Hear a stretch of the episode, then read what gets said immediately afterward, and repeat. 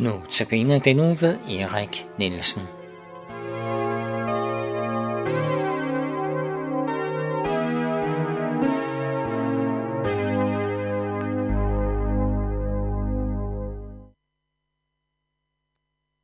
Ja, velkommen til Københavns Nærradio til Notabene-udsendelsen. Tekniker det er Jan Nørgaard, og i studiet der er det Erik John Nielsen. Og vi, du kan ringe ind på 32 58 80 80, og du kan også ringe til mig på 61 69 95 37. Vi skal lytte til sangen, der hedder Den tomme grav.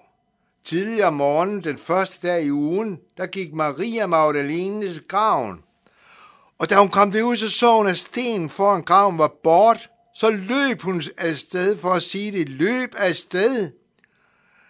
At graven den er tom. Han er ikke her. Og så Maria, det var dig, der kom, Maria. Du kom. Huh.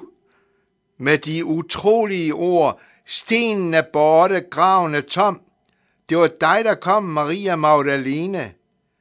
Jeg så ham, siger hun, i haven. Men jeg forstod ikke, hvem det var. Jeg måtte løbe, måtte sige det. Han er opstanden, sagde han. Uh! Og da jeg hørte hans stemme, blev frygten vendt til tak og fryd. Uh, og jeg måtte løbe og fortælle, han er stået op. Halleluja!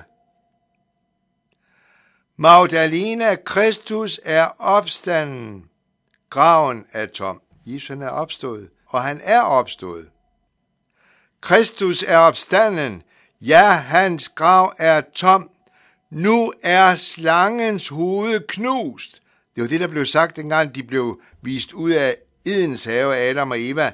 En dag skal jeg komme og knuse slangens hoved. Nu er slangens hoved knust, brudt er dødens bånd.